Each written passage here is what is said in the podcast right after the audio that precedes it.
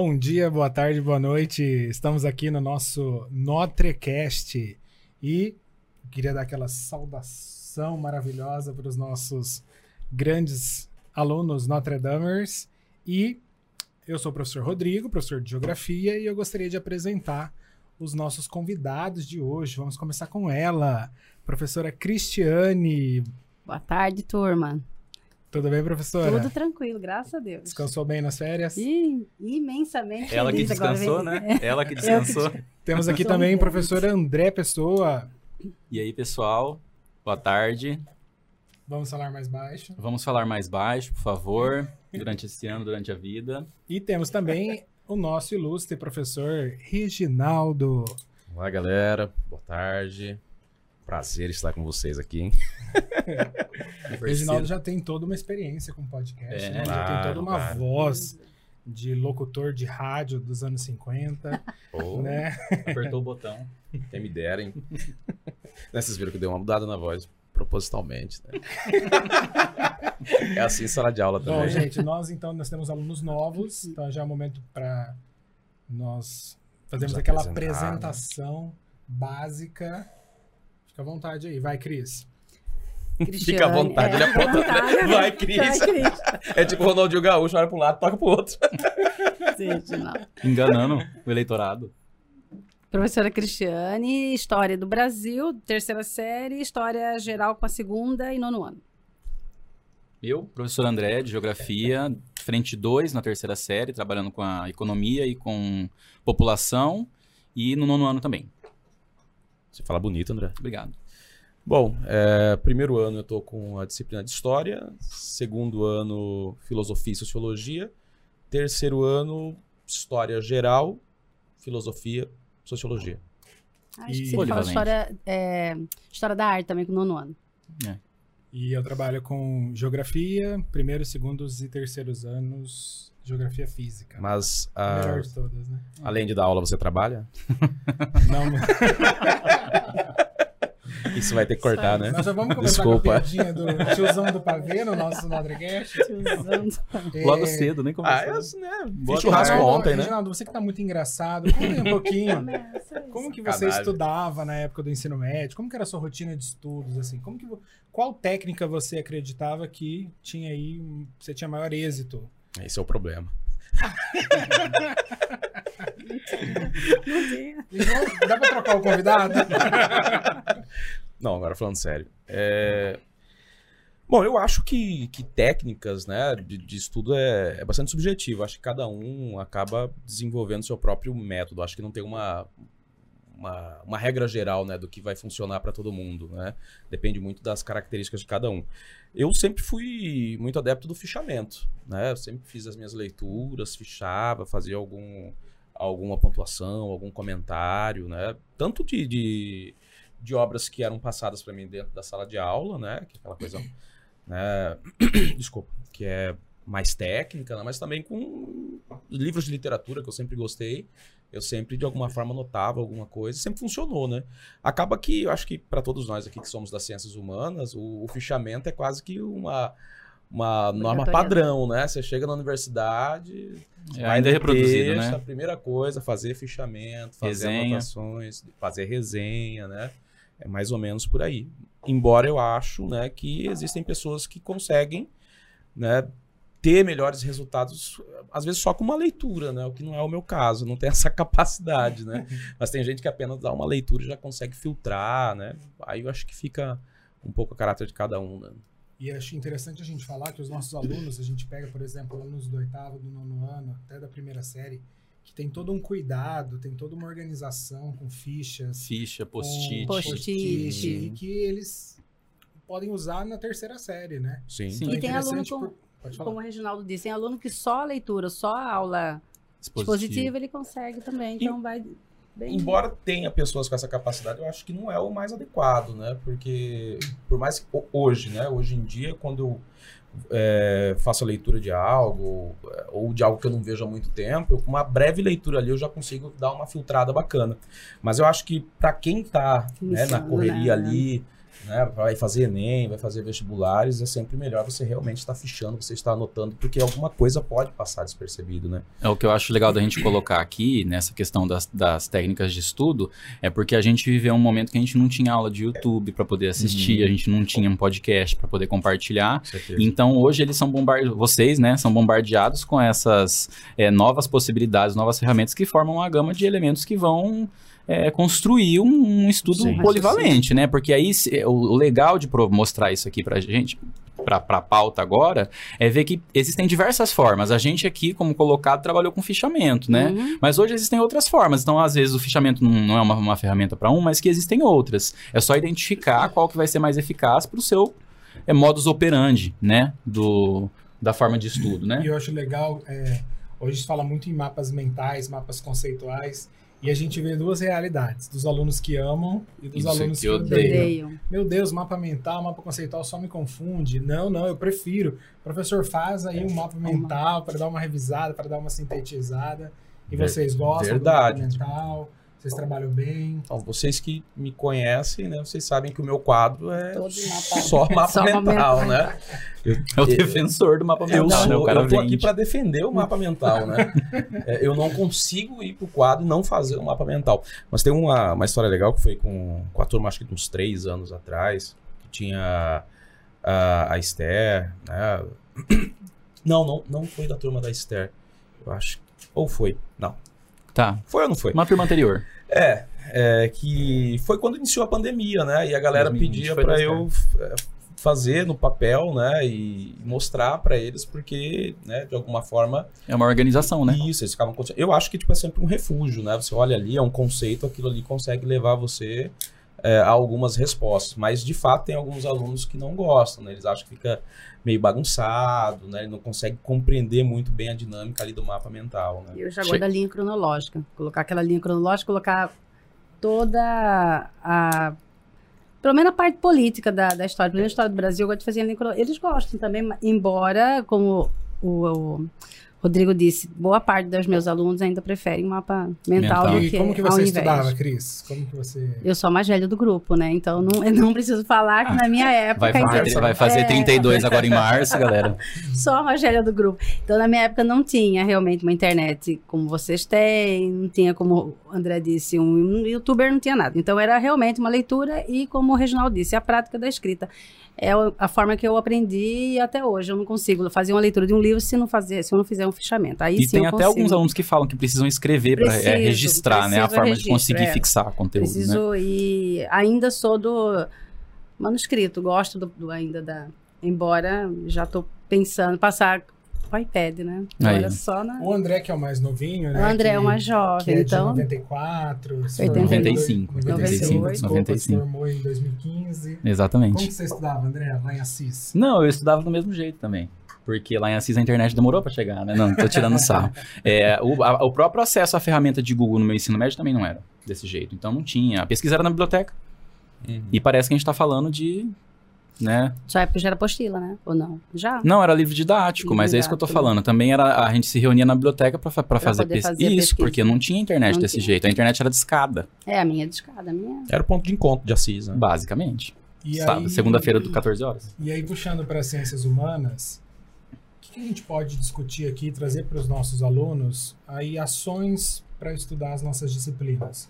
Né? Como que a gente estuda as ciências humanas? Quais são as dicas que vocês aí podem estar passando para os nossos alunos de história, geografia, filosofia, sociologia? É, eu acho que uma. Eu não sei se vocês concordam, mas acho que uma ferramenta interessante, porque assim, se a gente for comparar com as outras áreas, tem a questão da- dos exercícios, né? E o exercício sempre é bom. Na minha é, estratégia, a melhor forma de, de estudar o exercício é refutar as erradas. Porque a partir do momento que eles têm um gabarito, então tá lá, né? A alternativa correta é a B. Mas por que, que a A tá errada? Por que, que a C tá errada? Por que, que a D tá errada? Aí é uma forma de ele complementar e ele tá estudando cinco vezes uma única questão. Porque ele tá justificando o porquê. Até a nossa postilagem tem alguns exercícios que pedem, né? Para Uhum, corrigir uhum. as que estão as erradas. erradas. Para mim, é a melhor forma que tem para poder trabalhar exercício. Não só resolver, não é só a resolução, porque não se trata somente disso, né? Mas poder entender qual que é a... Até onde ele pode ir. Quando a gente... é, eu, pelo menos, quando vou é, montar a prova, eu fico pensando muito nisso, né? Nas questões erradas. até onde que a gente estudou uma questão errada aqui para ele, porque eu falei que estava errado, porque senão você começa a abrir e ele precisa saber até onde que pode ser aberto. Porque normalmente um tema dialoga com o outro nas ciências humanas, né? Então, é, essa perspectiva de negar, é, para mim, é uma, uma, uma, estratégia, assim, fantástica. Mas aí você faz por escrito, ou não? É, faz por Só escrito. Por escrito. Pega o gabarito e justifica. Eu sempre falo isso pro pessoal do uhum. terceirão, né? Que tem aquelas listas prontas, né? me explica o porquê que as demais estão erradas. Puxa uma setinha, escreve. E escreve. Acha a palavra. Eles fazem isso em prova também. Isso. Nós isso. temos alunos que fazem em prova. Acha, acha a palavra que vai justificar o erro, entendeu? Porque são estratégias, né? E às vezes você até ganha tempo na hora de fazer uma lista, alguma coisa assim. Porque pra gente não é, né, as ciências humanas é outra perspectiva de, de resolução de exercício. Então eu acredito que seja uma, uma, uma, uma estratégia muito boa para ser aplicada. E nem todos fazem. Então, eu gosto do exercício discursivo também, a escrita relate, explique. É, discorra. discorra. Eu gosto dessa, dessa prática deles de colocar o raciocínio. Eu quero ver a escrita do raciocínio dele. Então, nem sempre consigo trabalhar isso em sala, porque. É, leva tempo. É, né? leva um tempo. Mas eu ainda sou adepta a essa, essa, essa lista de exercícios, mas toda ela discursiva. Ao invés. Embora seja cobrado só a, a Apesar que agora o Enem, quando vai ser? 2024, né? Essa nova mudança? É, mas as, as práticas discursivas, de, é, de, questões discursivas, elas ajudam eles a construir ideias Construir ideia para poder é. pensar, uhum. né? Esse último Enem que a gente teve agora, o tanto que as ciências humanas é, foram presentes ali, né? A gente teve um, um, uma boa parte dos alunos que comentaram com a gente, que utilizaram uhum. as, a, os momentos uhum. de aula para poder falar é, é, embasar lá, né? Sim, argumentar, argumentar, termo da redação. Principalmente né, na parte de geografia, porque eu lembro que eles comentaram isso no corredor com o Rodrigo, parte que vocês explicaram. É, na geografia é que eles conseguiram relatar aí na, na, redação. Eu gostava muito de estudar dando aula. Então, assim, hum. lá no meu hum. terceiro ano, pegava, assim, o livro de teoria, que a gente chama de intocável, né? O pessoal não gosta dos livros de teoria, não gosta de ler a teoria, já vai direto no resumo, no exercício. Eu já pegava esse livro de teoria, fazia meus fichamentos e depois ficava falando pra, na frente do espelho. Eu acho que dar essas aulas imaginárias, e aí já vem a vocação de professor. Hum, legal, é nunca tentei. Eu também, nunca tentei. Eu montava o resumo e vai lá, vou explicar. Né? né? Já, né? Eu lembro que eu, quando eu comecei a dar aula, eu já tinha as aulas na cabeça, que eu ficava lá. Olha, que maravilha. E oratória, né? Dicção ser melhor da oratória. Né? É. Se você não tem ninguém para explicar, você já explica para você pra mesmo. Você, né? Eu gostei. Então, acho que são e aí você percebe, que... inclusive, onde que você está né? Você e começou o discurso falando né? até essa é. falando, você, você vai né, repetindo várias vezes e vai conseguindo gostei, aí. Eu gostei da depende, técnica. É, e a gente tem que buscar a nossa melhor técnica, uhum. né? O que, que uhum. você se, como que você se adapta a esse é, processo. processo. Tem gente que leu, deu aquela lidinha, já resolveu, tem gente que precisa precisa fazer eu preciso, o resumo, eu preciso, tem gente é, que precisa ouvir. E aí os podcasts, né, que fazem muito é. sucesso hoje em dia. Pessoal que tem vários de geografia, de história, de muito história legais. Bastante, né? Você coloca lá no carro, vai ouvindo, né? vai aprendendo. É, o legal do podcast hoje é que ele otimiza tempo, né? Você pode sair para andar de bike, ligar uhum. o podcast, esvazia a cabeça e enche a cabeça com outra coisa. Então, uhum. coisa que a gente que, que é do escrever, para, tem que parar para, fazer. Tem que parar. Exatamente. E dentro dessa perspectiva, né, que nós estamos aqui falando de ciências humanas, que, que vocês podem sugerir aí para os alunos, assim, que é imperdível, um filme, um livro? Que a gente pode estar discutindo aí, até relembrando, né? Filmes que nós assistimos durante as nossas aulas, filmes que vocês trabalham com os alunos. Até às vezes o aluno não se interessa muito por um tema, mas, mas aí com... o filme dá aquele gatilho para, opa, que legal, Segunda Guerra Mundial, vou começar a me aprofundar. E a gente ouve isso deles, né? Muito. Eles sugerem pra gente várias séries, muito. E não, professor, você tem que assistir essa série que fala de geografia. Você acaba conhecendo com eles, né? né? E a gente, nós mesmos trocamos, eu, é, né? Nossa, séries, eu conheço séries com eles. O que, que vocês podem sugerir para os nossos alunos que, assim, é importantíssimo? Posso começar? Pode. Deve. Opa, muito obrigado, André. Você é muito quietinho, Reginaldo. É, tô aqui, né, ouvindo Vossas Senhorias, né? é, bom, tem um filme recente, aliás, né, um filme argentino, o 1985, que trata do processo de redemocratização da Argentina, né? O processo esse que acontece em 83, mas o filme se chama 1985 porque nós vamos ter o julgamento, né, dos, é, dos principais das principais figuras que, que estiveram no comando desse regime, né? E principalmente o julgamento do Rafael Videla o, ficou muito marcado né, nesse contexto a figura do promotor é, Júlio César Estraceira, acho que a pronúncia é algo nesse sentido, que vai tratar ali do, do, do julgamento né, daqueles que foram responsáveis por, pela ditadura na Argentina. Acho que é uma boa pedida, é um filme que eu acho que premiado, ganhou alguma coisa é novo, né? recentemente. Né? Não sei se foi o prêmio de, de melhor filme estrangeiro. Acho que é o Globo de Ouro. Foi. Globo de Globo de Ouro, Ouro, né? né? Será que a gente pode falar aqui qual plataforma que está administrada? Não é aquela que tem o frete grátis, gente. Vai estar aqui, ó. Se não puder, naquela... Clica aqui, vai ter um link. aqui. Se não puder, naquela que tem o frete grátis lá, tá? Mas é um filme muito bacana, assim. Ele é um filme com, com muito diálogo, né? Ele não é um filme caracterizado por pela ação, né? Você não vai ter um filme falando sobre a ditadura, você tem um, um filme ali tratando de questões jurídicas, né? De militares que vão ser julgados por um tribunal civil, algo até então inédito, Inédito. principalmente na, na América Latina.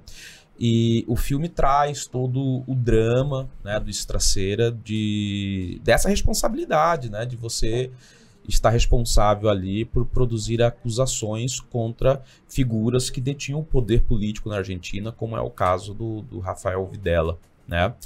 E, e através desse filme, e não apenas esse, mas de qualquer filme de, de temática história, de temática histórica, desculpa, o aluno ele tem, ele, ele muitas vezes ele se encontra imerso naquela realidade. O filme tem essa capacidade de tragar o indivíduo, né, o enredo, a narrativa e, e de alguma forma ter contato com a história por outras vias, né, por outros caminhos, né, principalmente porque o audiovisual tem essa capacidade de emocionar, né, de criar um drama, né, e esse filme, é, ele toma muito cuidado né, com as fontes, ele é um filme de caráter historiográfico, então é um filme que eu acho que seria muito interessante, não para somente entender a ditadura na Argentina ou é, como ela foi finalizada, mas também entender um pouquinho é, de como que as ditaduras atingiram a América Latina durante o período da Guerra Fria. Um outro filme também argentino, né, já aproveitando aí o embalo, é A História Oficial. Esse é um pouco mais antigo, é, mas é um filme muito interessante. Ele, ele trata de uma professora de história, aliás, né?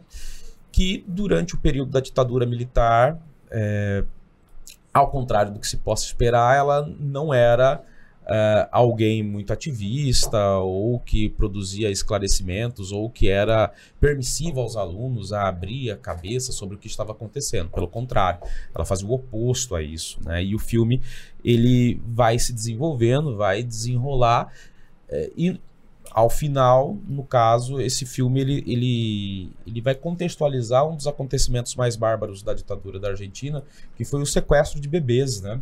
Cerca de 500 bebês foram sequestrados na Argentina, ali nesse período entre finais da década de 70 até o início dos anos 80. E esse episódio trágico da ditadura argentina vai colidir com a história dessa professora, porque ela tem uma filha, né? Uma filha que foi adotada pelo marido dela, e ela nunca procurou saber a origem dessa criança. Ela nunca procurou saber a origem dessa criança, talvez preferia não saber, né?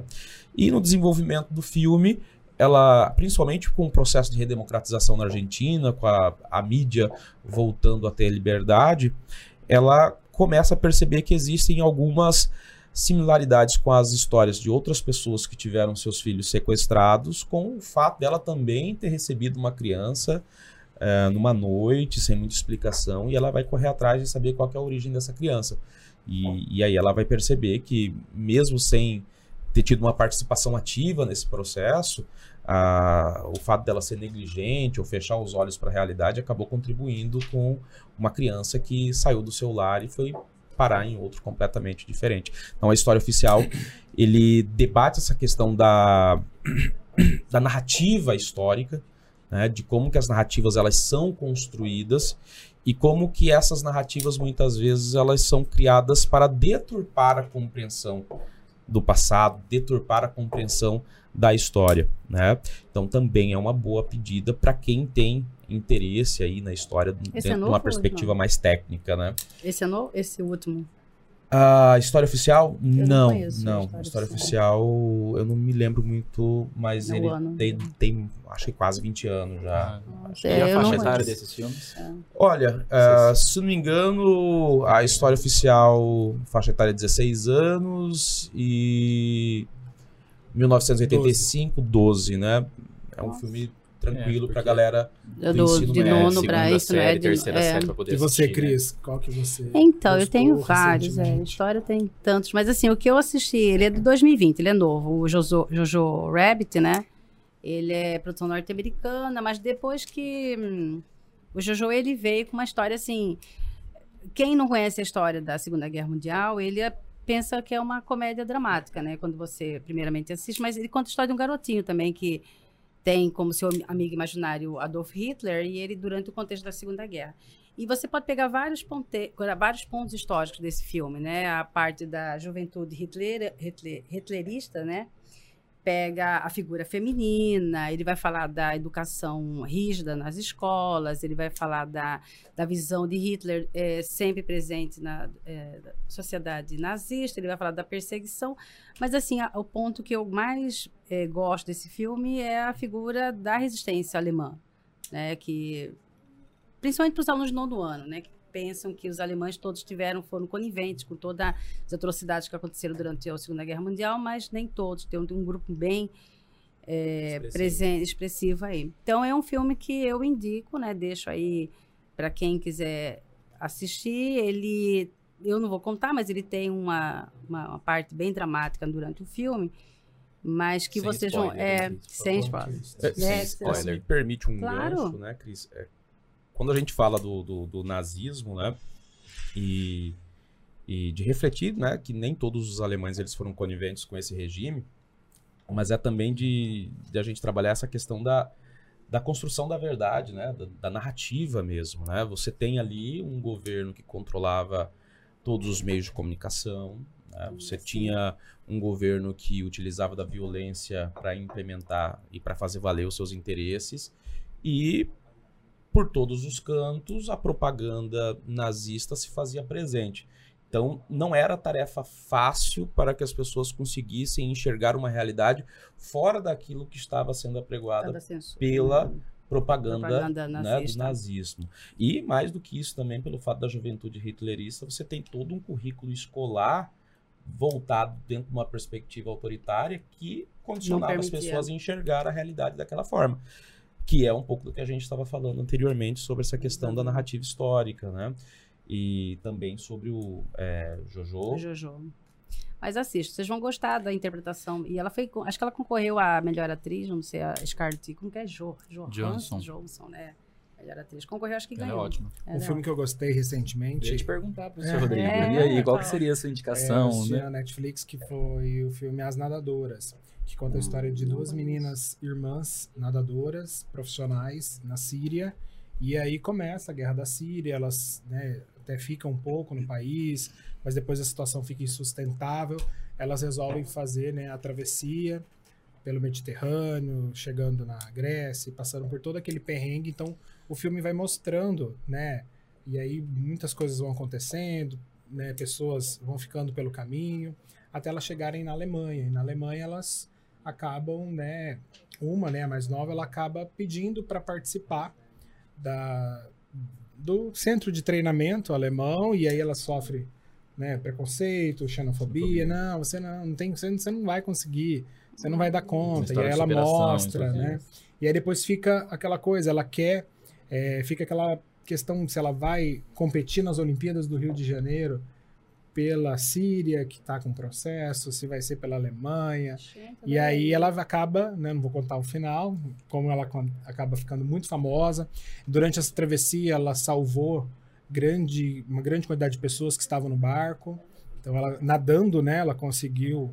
né, não vou dar muito spoiler, porque a gente sabe que é um assunto muito atual, né, É, André? depois, inclusive, eu queria falar a hora que você terminar de, de fazer a Pode indicação. falar, fica à vontade. É, isso, esse assunto da, da, questão dos refugiados, eles são, ele é um assunto muito presente, tanto nos nonos anos, porque no, no, no, terceiro bimestre entra numa questão de população, né? Aí vai dizer, vai trabalhar população Europa, população Ásia e população Oceania. E na hora que entra na questão da população da Europa, entra na, na inversão da pirâmide demográfica, como né, os, os índices de natalidade têm caído, não sei o quê, e como que alguns países têm é, se é, portado perante essa situação de acolher refugiado. A Alemanha é um país, inclusive, que tem algumas políticas para poder acolher esses, essa, essa, população que normalmente vem de onde?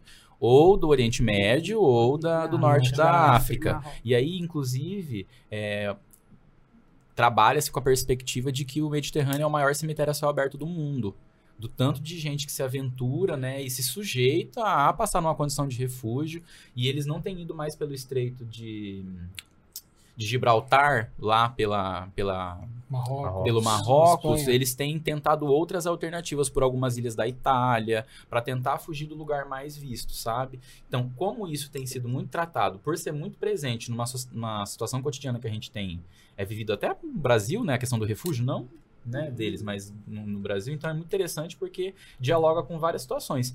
E a, o, o próprio é, trabalho nosso tem cinco aulas na terceira série que trabalham sobre população na minha frente. Então é, é muito pertinente trabalhar um filme desse, pelo menos na nossa perspectiva, né, analisar para você ter é esse diálogo, né? E é um assunto que tá assim, a gente percebe nos vestibulares, Muito no ENEM, presente. que através de charges, através de letras de música, né, através de trechos de imagens de filmes, eles sempre acabam trazendo essa questão também ligada à xenofobia. Sim, né? Porque a, é, o papel até da ONU. Dialoga com as posturas dos países mais é, desenvolvidos diante dos demais, qual tem sido as políticas públicas sociais de acolhimento e etc. Então é super pertinente. Aí entra até na sua frente, naquela questão das políticas é, ambientais, os encontros, né? Porque é um, você querendo ou não, é um a sustentabilidade cá, né? não é só ambiental. Não é só né? ambiental, exatamente. Ela também é social.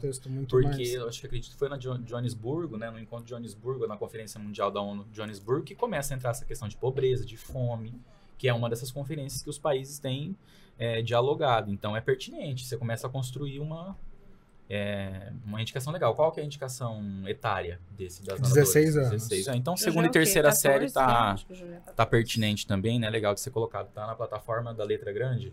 Isso. Gira. beleza, então. Beleza, obrigado. Gente, obrigado, e uma, assim, eu tô puxando já um gancho que a gente é, discutir. Nós falamos de filmes e vocês conseguem ver muitos erros nos filmes. Professor de História e Geografia. Nossa, a gente tem às vezes. Um, tem um específico que é o Apocalipto, né? O Apocalipto, ele. Eu vejo no final, né? É, o Apocalipto, ele. Ele muitas vezes ele. ele ele, ele não respeita uma linearidade histórica, né? Ele confunde traços culturais dos maias, dos incas, né? É... Quem invadiu se é espanhol, se é... No final ele coloca numa uma, uma cruz de uma, uma uns, navios chegando e parecendo portugueses ali. Também, é, o Apocalipto eu lembro do 10 mil antes de Cristo também. Vocês lembram desse filme? Também. Que aí do nada, assim, os biomas falam, mas como que ele pulou da floresta pro deserto? Cadê a, a, a savana, né? Então, assim, a gente acaba percebendo como profissional da área, né, esses, esses... esses pequenos erros aí. É, e aí, André? O André trouxe uns livros, né? Trouxe, porque não são. Tem, tem pessoas que não são tão imagéticas, né? Que preferem.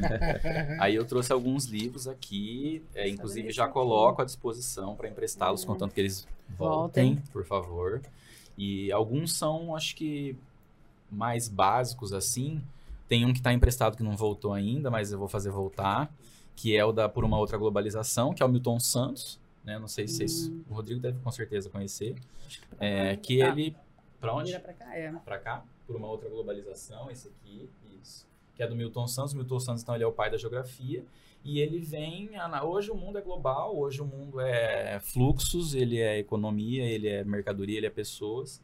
E aí ele vem colocar aqui, ó, do pensamento único à consciência universal. Então são as múltiplas formas de pensar o processo de globalização. Então por isso que é interessante, porque às vezes a gente fica engessado num, numa corrente, né? Enfim, ele coloca, obviamente, que ele tem as suas análises ali. É o nosso Papa da É Geografia. o nosso Papa da Geografia, que Deus o tenha. Milton Santos maravilhoso. Tem um monte de Referência mundial. Ele tem né? um monte de livro, um monte de livro mesmo. E eu tenho vários dele, mas eu acho que esse daí que é um que vai ajudar, porque a globalização ela ajuda para tudo, né? Ela vai conseguir é, dialogar com outras matérias, não somente da, da- das humanidades, mas das linguagens. É um Principalmente repertório para redação, né? Sim, Sim. Então, citar a um gente- Milton Santos numa, glo- numa, numa Uma redação redação. é super pertinente. E globalização é um coringa, você consegue trabalhar com qualquer coisa. E aí você saber um, um, né, dialogar com isso é, é muito rico. É, aí eu tenho esse aqui, A Nova Desordem Mundial. Não dá pra ver aí o título, mas ele é um livro bem curto. E ele. hum, Por que, que ele chama de desordem? Pelas, pelas próprias ordens mundiais que o mundo viveu, né? Ele é bipolar, multipolar, unimultipolar. E o, o Carlos Walter aqui, eles são professores do Rio, Rogério Hasbart, eles dialogam com essa questão de analisar qual- como que o mundo se arranja e rearranja sob uma perspectiva da, produção, né? Então, Quando eles conseguem definir um conceito de ordem, a gente já vê que está ultrapassado. É, né? e isso daí é fruto do mundo globalizado que a gente tem. E eu acho muito interessante os livros. Essa é uma aula do terceiro ano, né? É, do terceiro. E aí a gente tem que ah, os Não, mas se você for pensar do nono do também, nono porque também. no nono também tem mas a gente mundo bipolar. percebe que assim os exercícios mais antigos eles trazem os arranjos, né, de domínio nessa hegemonia. Eles colocavam o Japão no Sim, início dos nos anos 90, nos anos 2000. E os exercícios mais novos já substituem o Japão pela China. pela China, porque Então é, a gente é consegue ver nova... que até o conceito já vem E sendo aí fica, fica aquela... Toda vez em sala eles... Professor, é o Japão ou a China que está dominando Ou, aqui, que tem ou, a área tipo de assim, influência? tá, é- era bipolar, ele se tornou multipolar, agora ele é unimultipolar e o próximo? O futuro a Deus pertence, não sei. Espero Mas no acontecer. sentido, isso, mas no sentido de que pode ser, se ele é uni, multi, ele pode ser bimulti, talvez, né? Aí o futuro já não é com a gente. É, Aí- segundo o professor Rodrigo Duarte, geografia estuda chuva chovida, vento ventado, E neve nevada. É o que aconteceu. Não vamos ficar do. E se, e se, e se, e se não é ciência? Vambora. Muito bem. Enfim, aí alguns outros aqui também interessantes, mas é, não que não sejam importantes, mas eu acredito que para uma mesmo. leitura para um pessoal né, de ensino médio talvez seja um pouco mais denso, mas não que não tenha capacidade de acompanhar nada disso, né? Mas é porque ele vai exigir uma bagagem, Uhum. que é o geografia, conceitos e temas. Ele no início aqui vai ser uma questão epistemológica, então vai trabalhar região, lugar, que Território. tem na primeira série e depois Tem, né? volta na terceira série. Mas ele é um livro de um, por ele ser um pouco mais antigo, né? E ele é um livro já de organizadores, Roberto Bato Correia. Capitalismo e Urbanização, voltando pela, pela lógica da, da questão do, do capitalismo e como que a cidade hoje, porque é o- essa questão imobiliária é muito interessante hoje de ser discutido, principalmente com eles em sala, porque eles percebem né, como que as mudanças é, urbanas vêm reagindo diante do avanço do capitalismo, né? Porque é, a especulação, E como E que aí a urbanização e aí vem teve caindo muito, né? recentemente a questão da gentrificação. Que a gente fala bastante. e a gente né? fala, né, inclusive, é, é, é um fruto desse livro aqui que é da professora Encarnação Exposta, ela é uma referência da geografia urbana no Brasil. É, aqui o criticismo da geografia enquanto ciência, né? A geografia serve em primeiro lugar para fazer a guerra. Esse é o livro que todo geógrafo tem que ler. É, do No início- Lacoste, no início do primeiro curso. ano da faculdade, e ele entra numa perspectiva assim de fazer a guerra, mas no sentido de que a gente vive várias guerras. Né? São conflitos, e a partir do momento que eu consigo dialogar um assunto pertinente, numa forma saudável, obviamente, com a Cris, com o Reginaldo, com o Rodrigo, isso é uma guerra, quando a gente tem uma, Uhum. uma guerra de ideias. E aí ele coloca a geografia enquanto ciência crítica. De Legal. criticizar mesmo os processos históricos, econômicos, sociais. Então, é, também é um, um esteio né, para a nossa ciência. Ana Fani, professora da USP, a cidade, que aí ele vai trabalhar o homem e a cidade, a resolução do homem com o espaço, e etc., a reprodução do espaço urbano. Vou levar um pouquinho para o Rodrigo aqui, só para não falar que eu não trouxe. Geografia e meio ambiente. Perceba que eu trouxe só livros pequenos, mesmo que são esses mais fáceis de ser rápida. acessados, isso do Mendonça.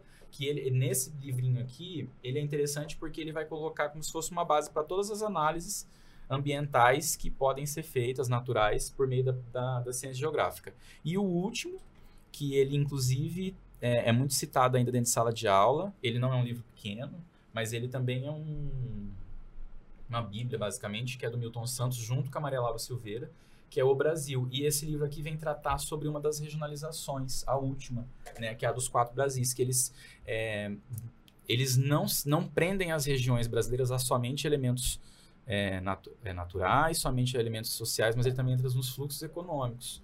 E aí ele coloca uma região denominada como região concentrada, que é como se fosse o centro-sul do país assim todo, que é onde está concentrado os fluxos econômicos, é, sociais, é, trabalhistas, né? Já que existem periferias econômicas, sociais, produtivas no Brasil, que é o caso do Norte, pelo vazio demográfico da Amazônia, e do Nordeste pela e ele vem pela hostilidade climática. E né? ele vem para atualizar uma nova divisão dos complexos, dos complexos regionais, regionais, ou regiões econômicas isso. de Pedro Pinches. E se você for pensar, tem toda uma questão analítica baseada na, nas políticas do IBGE aí, né? Porque o IBGE é que é de uma forma bem quantitativa trabalha as regiões brasileiras e ele vem questionar que não são só questões quantitativas, não é só população, não é só produção, e que existe toda uma questão social.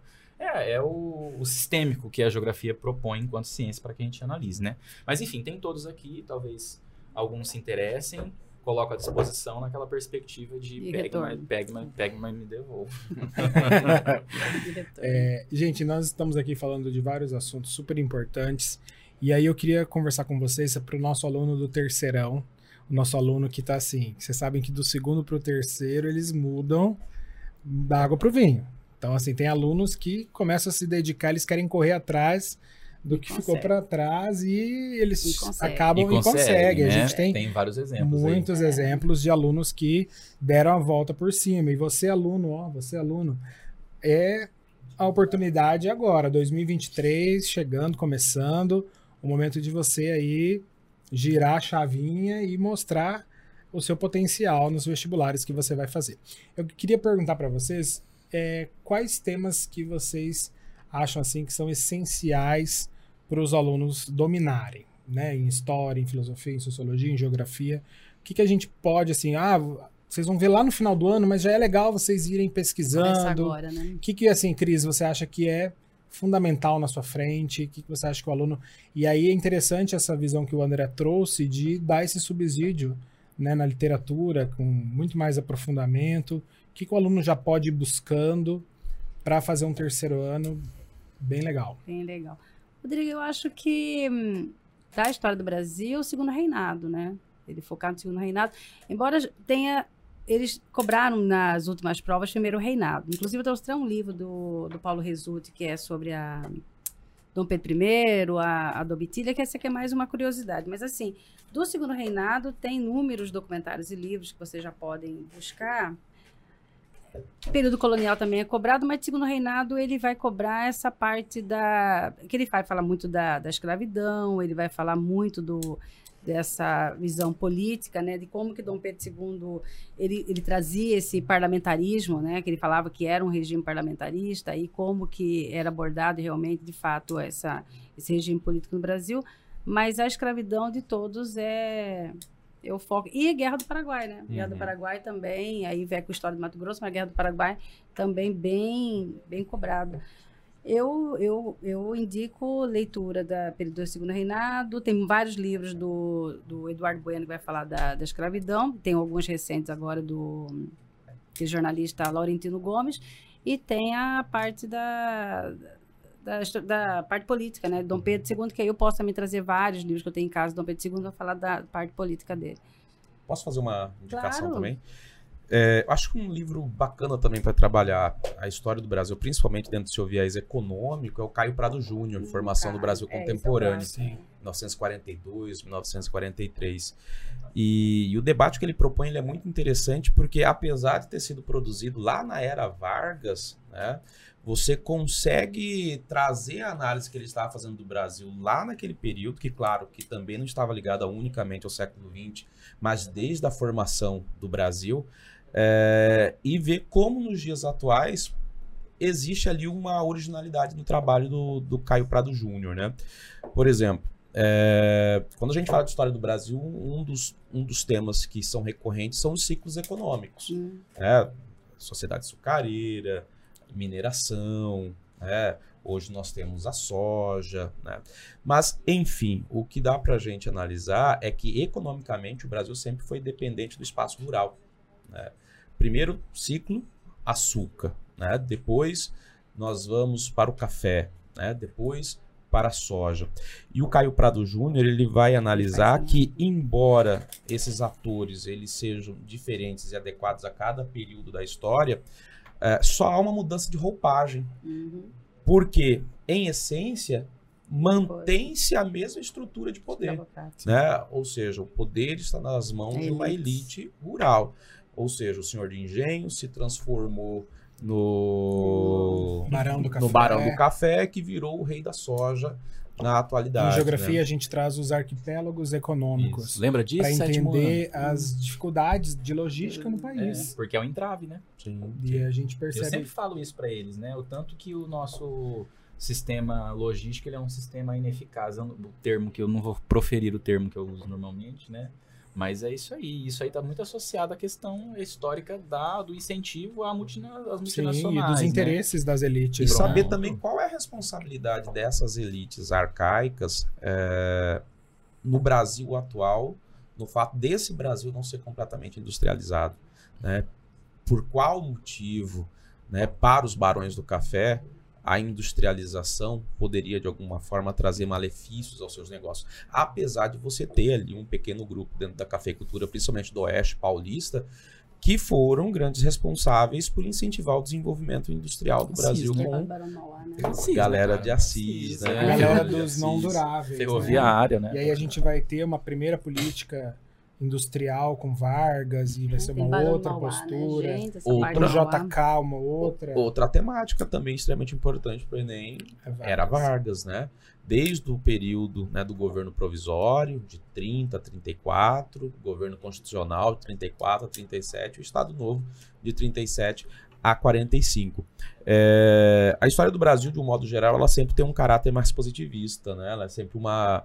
Ela, ela sempre se propõe a uma linha mais política, embora ela pudesse se desenhar a partir de outros contornos, né? principalmente a partir dos marginalizados, porque quando a gente produz uma história é, estritamente política ou uma história de conquistas, a gente está contando uma história de um pequeno grupo que detém o poder político e econômico, é a história das elites. Quando eu falo do negro, né, quando eu falo do escravo, quando eu falo do indígena, quando eu falo da mulher, quando eu falo das revoltas populares, eu estou dando voz a esses que muitas vezes a própria história trata de calá-los. né? E a gente vê isso muito na história do Brasil. É uma história militar e é uma história política. E falta, a, é, eu acho que esse repensar da história de uma produção historiográfica que esteja muito mais ligada ah, aos marginalizados. Nós pega história Mas do é porque Brasil. a própria produção ela vai ser. Sim, sim. Você pega a história do Brasil, o que acontece? A gente vai estudando governo por governo, você está fazendo um recorte histórico Só do de cada governo. governo, né? Mas é isso que vai ter no Enem, né? Uhum. Se bem que não, né? O Enem, ele, Não, na verdade... Ele dialoga, né? Ele dialoga, né? Começou a dialogar. Ele Você não tem tá, ciclos é, econômicos, você tem as revoltas escravistas, ele né? não tá só focado. E história geral, Reginaldo? História geral, a gente sempre tem, né? Guerra Fria. É, o André falou sobre globalização, você também falou sobre globalização, falou sobre é, mundo bipolar, né? Bom, a Guerra Fria quase sempre tem, né? Quase sempre É tem. porque é um divisor de águas muito grande, né? Se você for pensar, é um, é pra, pra, pra história do mundo é uma referência. Não tem Uhum. como. E ela, Não tem como fugir. é. E ela vai, ela vai nortear, seja para trabalhar numa perspectiva futura ou a consequência que ela gerou. Porque há também muitas temáticas dentro da Guerra Fria, né? Vixe, Você pode nossa falar ali sobre o processo de eh, descolonização do continente africano, Sim. do Que Asiático, é, é continente interessante né? colocar Asiático. como descolonização, né? E não como independência, porque se Isso. você pensar pelas perspectivas de eles são dependentes até hoje. A gente também, né? Eterna colônia. falar, por exemplo, quais eram os interesses dos Estados Unidos e da própria União Soviética nesse processo de Uhum. E da descolonização, China hoje né, também. que era de aumentar né, a dimensão do seu espaço de influência ideológica. Né? Então, se tem dentro da Guerra Fria um momento que essas superpotências colidem os seus interesses, é no processo de descolonização. Não porque necessariamente eles eram favoráveis à causa, mas porque para eles é interessante você ter um país independente que vai sofrer influência ideológica ou do capitalismo ou do socialismo soviético. Assim como você colocou, teve uma questão que caiu agora de- do Mar de Aral, né? Sobre o Mar de Aral, que tem toda a, a consequência gerada, é, o impacto ambiental natural do, do Mar de Aral pela é, política desenvolvimentista da União Soviética. Então, a Guerra Fria tem aí um monte de, Tem- né, de Os alunos gostam muito de idade antiga, né? E idade média. E tá vindo aí umas questões, tá bem aparecendo mais, Sim, né? sim, sim, Porque sim. sempre tem uma da Grécia, né? Sempre. Né? É, é, da- de da antiguidade a gente sempre teve Teve, Grécia, sempre sempre teve. teve. Roma, né? Mas tem caído também algumas questões de idade média, né? Tá. Agora, né? Tem caído algumas É, questões de idade agora, média. Não é, Não é. não é tão comum, mas elas costumam Mas é- cair. Alguma coisa relacionada à peste negra, Uhum, né? tem. A gente já teve questões relacionadas aí à peste bubônica.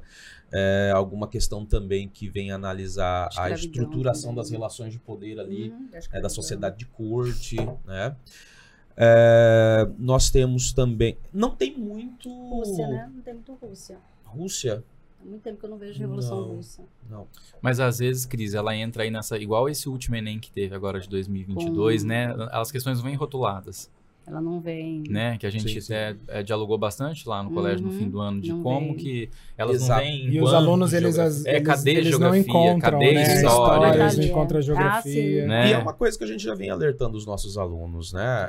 A prova ela, ela tem uma miscigenação, né? Você vai ter ali textos é, com embasamento sociológico, né? Você vai ter ali Pierre Bourdieu, mas ali você vai ter uma questão de história que pede que você tenha uma compreensão do contexto histórico. Pode trazer também geografia ali no Sim. meio. Então você tem um hibridismo muito grande. Eu acho que nossos alunos eles têm que estar preparados porque eles não vão ter uma prova ali, um caderno que ó, inicia história, inicia geografia. Da isso Sim, 31 é. a a 50 Isso de. é história, você tem uma prova que vai pedir a esse aluno uma né? maior capacidade de fazer a leitura de mundo.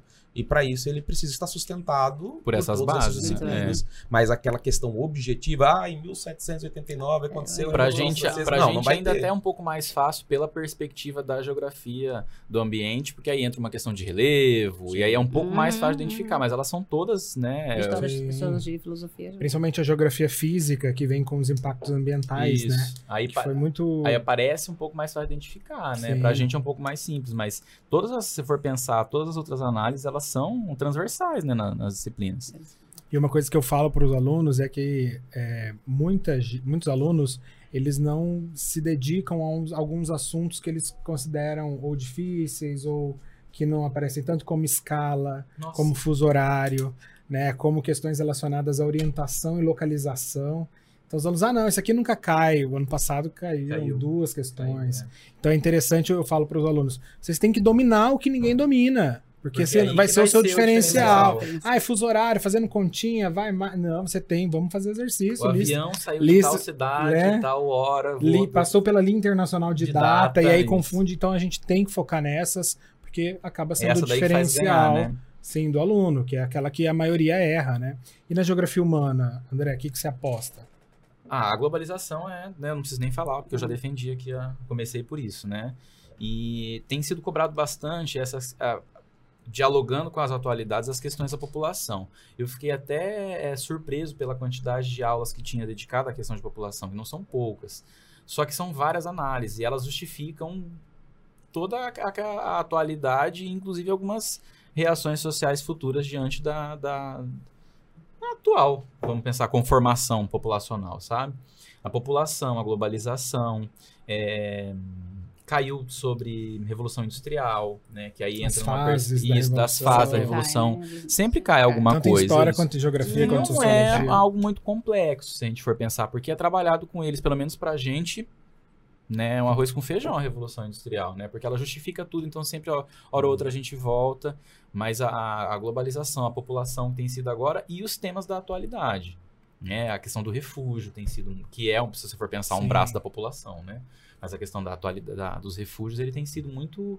é, e eu penso também na, na perspectiva da geografia urbana, por exemplo, essa reprodução imobiliária que a cidade tem tirado. Porque se eu vou fazer só um rápido, uma rápida análise para a gente perceber como é que está o que, o que, que tem gerado, o que, que a cidade tem gerado. Porque ela tem é, sido um espaço de segregação socioespacial. Uhum. Né? Então aí você entra em segregação social, segregação socioespacial, como que o espaço vem a ser um espaço de, de segregação. Existem alguns lugares que são espaços de inclusão, alguns espaços que não são espaços de inclusão, e eu posso comparar isso aqui a um supermercado.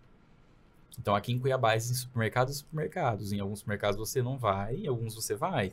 Pelas, pelo seu poder aquisitivo. Sim. Entendeu? E isso daí não, não é só numa lógica comercial, mas inclusive da reprodução do próprio espaço urbano. Né? A lógica da reprodução dos condomínios fechados. Faz quantos anos que isso ex- existe dentro de uma cidade? Isso é muito recente para a cidade enquanto. Né? Até próprio Londres, as outras cidades mais antigas. Né? Isso tudo está muito é, engedrado na, na, na, na reprodução social atual, e por isso que eu tô falando que eu acho que é uma coisa da atualidade. E aí a gente também pode discutir até a presença do poder público, né? Por- Que porque ele entra como. fomentando- Exatamente, porque normalmente o poder público está associado a essa elite urbana que vai reproduzir um espaço em detrimento das suas vantagens. Né? Então é, é interessante de pensar isso também. Aí entra na questão da gentrificação, que caiu também, né? O que é a gentrificação, né? Que é essa é, reorganização, reapropriação de um espaço, é, tornando esse espaço muito mais caro de, de sobrevivência. Né? Aqui em Cuiabá, por exemplo, a gente, eu sempre cito o espaço do, do quilombo. O próprio nome do bairro diz Uhum. que era um quilombo e hoje ele tem é, tido é, edifícios residenciais de alto poder aquisitivo e isso faz com que a população que ali viva comece a se é, não se pertencer mais a esse espaço, porque se você pensar, o mercadinho que vai abrir ali agora, ele não vai mais atender a Dona Hum, Maria, ele não. vai atender os prédios, então fica caro para ela. A academia Uhum. do bairro não é mais uma academia de bairro. Entendeu? É uma academia de uma grande rede, porque vai atender esse público desses grandes é, empreendimentos imobiliários, entendeu? Então, ah, e também trabalhar, se você for pensar, na questão do, do- da, da própria dos residenciais de alto padrão, né? Hum. É a questão da periferização, eu sempre trabalho com eles, que periferia não é mais sinônimo de pobreza, né? Porque se você for pensar na lógica cuiabana, né? O nosso eixo de expansão oeste ali tem uma, uma grande rede de, de condomínios fechados que é de alto padrão e eles estão Uhum. na periferia. Porque a periferia é próxima Já- ao perímetro, é. né? Então, assim, são É. lógicas. Ah, eu achei isso legal da urbanização, da industrialização, comentei, né? Aí sempre cai também, Rodrigo, no Brasil, a, a industrialização brasileira, a questão desse, dessa nova roupagem que o Brasil tem vivido industrial, de tentar atingir cidades médias, que são cidades que intermediam serviços. A desconcentração Que é a industrial. desconcentração industrial. Eles até têm um, um novo nome agora que me fugiu, mas depois a gente eu posso Deseconomia de aglomeração. Deseconomia de aglomeração, obrigado. É a deseconomia de aglomeração, porque não se aglomeram mais, né? E aí, é, o próprio profissional que mora em São Paulo, que mora no Rio, ele cogita o fato de mudar a Ribeirão Preto, de mudar a uma cidade média interiorana que tem um aeroporto, que tem uma faculdade para o filho, que tem um shopping para passear, que tem um mínimo do mais um hospital de qualidade. Então, isso também tem sido presente bastante na, na- nas questões, né? Então, a indústria, a urbanização, a população e a globalização, acho que são os... E aí eu, eu quero discutir com você também a questão da presença da cartografia. Uhum. Né? Como a cartografia ela vem sendo cada vez mais utilizada nas questões, anamorfoses, por exemplo, que são essas distorções para enfatizar os objetivos. É, né? Países populosos, eles colocam os países mais populosos, eles estufam a área geográfica do país.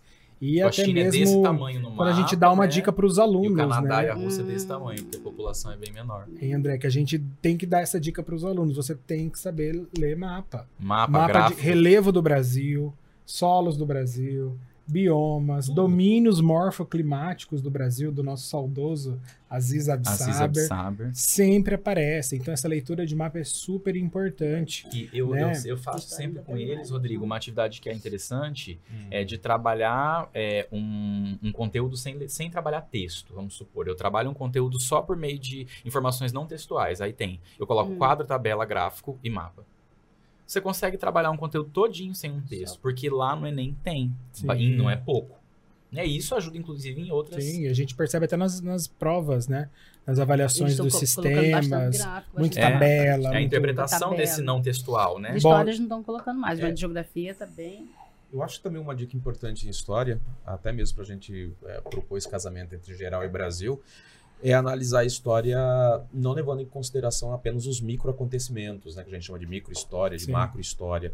É, um exemplo, né, você vai falar de Inconfidência Mineira, vai falar de Conjuração Baiana. Isso é um acontecimento no Brasil, Pontual. mas dentro de um recorte muito Importantíssimo. maior do que Sim. o próprio Brasil. influenciado, Iluminismo, Nossa. Revolução Francesa, americana. independência Americana. dos Estados Unidos. Haiti, né, Então tem um todos. entendimento de que ah, o aluno ele precisa mais do que saber de um determinado acontecimento, é que ele, O contexto. ele tem um contexto de influência macro. Né? Um outro exemplo, quando a gente fala ah, da industrialização da América Latina. Né? Esse é um processo que ele acontece dentro de um mesmo contexto.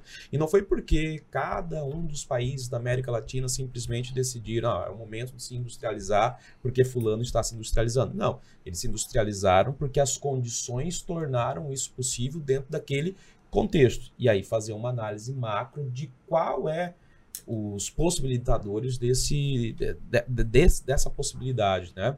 Quando a gente fala da segunda fase da Revolução Industrial, já chegando ali em finais do século XIX, né? Você vai ter um impacto disso no mundo, né? Você vai ter um processo neocolonizador, Uhum. você precisa é, de novos mercados de consumo, porque a Europa não, não suporta consumir aquilo que ela mesma está produzindo, né? Então você precisa escoar essa produção para outras localidades, na Ásia, na África, que são espaços não industrializados ainda. Mas nós também podemos analisar quais são os efeitos que isso irá ter na América Latina. E como que essas transformações industriais e econômicas que estão ocorrendo na América Latina, para além dos interesses privados de cada um desses países da América Latina, estão atendendo uma demanda da Europa. né? Então, essa é uma dica que eu acho importante, sempre analisar um acontecimento local, tendo em vista que ele é um desdobramento de algo muito maior do que ele mesmo. né? Fazer uma análise da história dentro de uma perspectiva mais estrutural, né? mais estrutural. Tanto quando a gente fala de sistema econômico, como quando a gente fala também do papel do Estado, né? de como que o Estado, de como que a economia ela vai, de alguma forma, produzir influências e vai reverberar eh, na vida das pessoas e como que isso também vai, de alguma forma, oportunizar novos acontecimentos. É né? só complementar esse livro que eu falei que foi não voltou ainda, é o Regional Global. Tem essa perspectiva de tentar desenvolver na gente, enquanto é, profissional que dialoga nessa área, tentar sempre articular o regional com o global. Porque você está falando de é, industrialização brasileira era Vargas, década de 30, por quê? Uhum. Isso tem uma justificativa do global que vai trazer como consequência rebater aquilo. E no outro até, de alguma forma, avançando para um. A gente prometeu que ia deixar filosofia e sociologia para um outro momento, mas eu acho que cabe, né, dentro desse contexto. É, quando a gente fala da industrialização do Brasil, né, não só do Brasil, mas da América Latina ali no século XX, né, início do século XX, é, a gente observa que esse é um processo que se assemelha com diversos outros países da América. Né? Você vai ter ali a figura do Vargas se destacando em 1930 como líder né, da suposta Revolução de 30, que na verdade é um golpe. Né? É, você vai ter a figura do Lázaro Cárdenas, ou Cardenas, como alguns preferem, no México, também nesse contexto de 30 e década de 40. Você vai ter a figura do Perón na Argentina, já na década de 50, mas ele já era uma figura política importante também na década de 40. E todas essas figuras elas surgem dentro de um mesmo contexto. Um processo industrializante atabalhoado que está acontecendo na América Latina, né? E, e mais do que isso, entender o que mais chama a atenção nesses atores históricos e, e o que há em comum entre eles. Eles deixam de ser aquela representação política que até então era comum na América Latina. Na América Latina você tem o caudilho, né? Uhum. No Brasil a gente tem o coronel, Coronel. que é a mesma coisa, né? Só mudando do português para o espanhol. Mas isso Mira, é o Chico. mas isso é o quê? Você tem ali até então uma elite que domina o poder político, que é uma elite rural, Local. né? E ela serve aos interesses enquanto esse país é de uma economia rural. Quando você passa por um processo industrializante e a população cada vez mais vai se deslocando do campo para as cidades, o êxodo rural, essa figura política também ela precisa ter uma alteração. Não cabe claro. mais o Senão cara de espora, não cabe mais o cara de chapéu, não cabe mais o autoritarismo do coronel. Você precisa de uma nova figura política. E o bacana disso é que os populistas da América Latina, que eu acabei de citar, eles são reflexos do quê? Da industrialização. Por que é que a industrialização, por que é que a transformação econômica na América Latina vai produzir a demanda por um novo, por um, novo agente, para um novo ator político? Porque a gente vai começar a falar da sociedade de massas. Uhum. Nós vamos falar de milhares de pessoas vivendo dentro de um mesmo espaço, né? Que vão precisar de uma figura carismática, que vão precisar de uma figura afetuosa, que vão precisar de uma figura que vai prometer mundos e fundos, mas que não necessariamente tem o interesse de cumprir com suas promessas. E esse mesmo processo que acontece na América Latina, ele também está acontecendo na Europa, um pouco antes. A figura de Hitler, né, que é muito mais do que um Mussolini. populista, né? Você tem a figura do Mussolini, você tem a figura do Franco na Espanha, Salazar. você tem a figura do Salazar em Portugal. Então, as ocorrências do início do século XX na América Latina, elas são um reflexo daquilo que está acontecendo na Europa, mas elas também são um reflexo das novas demandas econômicas, do avanço do capitalismo, né, do capitalismo industrial. A, a figura do populismo né, é a figura que melhor se adequa a uma nova realidade econômica urbana e industrial. Sai de cena a figura do caudilho, da autoridade, porque não há mais como você controlar essa sociedade que agora é urbana, massificada e que vive dentro do mesmo espaço, e entra aquele que Tapinha domina nas pelo convencimento, né, pelo afeto, né, pelo pai de todos, né, Sim. Quase que um líder messiânico. E é bacana também continuar com essa análise mais é, estrutural da história, de entender que essas figuras políticas elas vão se esgotar em um determinado momento. Ou elas se reinventam, É. né? Porque eh, você fala da da figura do Vargas, do início do populismo no Brasil, e ele tem lá sua fase autoritária de 37 a 45. E aí nós temos um período na história, né, que é isso que a gente chama de breve experiência Breve. democrática, né, ou as introdução, repúblicas é, populistas populista. liberais, né, que vai ali de 46 até 64. O populismo ele continua Sim. reinventado, né? Com Jânio, Isso. com com Dutra. Dutra, com Jango, né? E vai até 64. E por que que em 64 nós temos ali ah, o fim desse modelo político como o mais apropriado para o Brasil? Porque, não apenas no Brasil, mas também no restante da América Latina, aquele que deveria fingir ser das massas, mas entregar o que a elite necessitava, não vai mais ter a capacidade de conter a massa. E aí é preciso o quê? Sai o Estado populista, entra o Estado autoritário.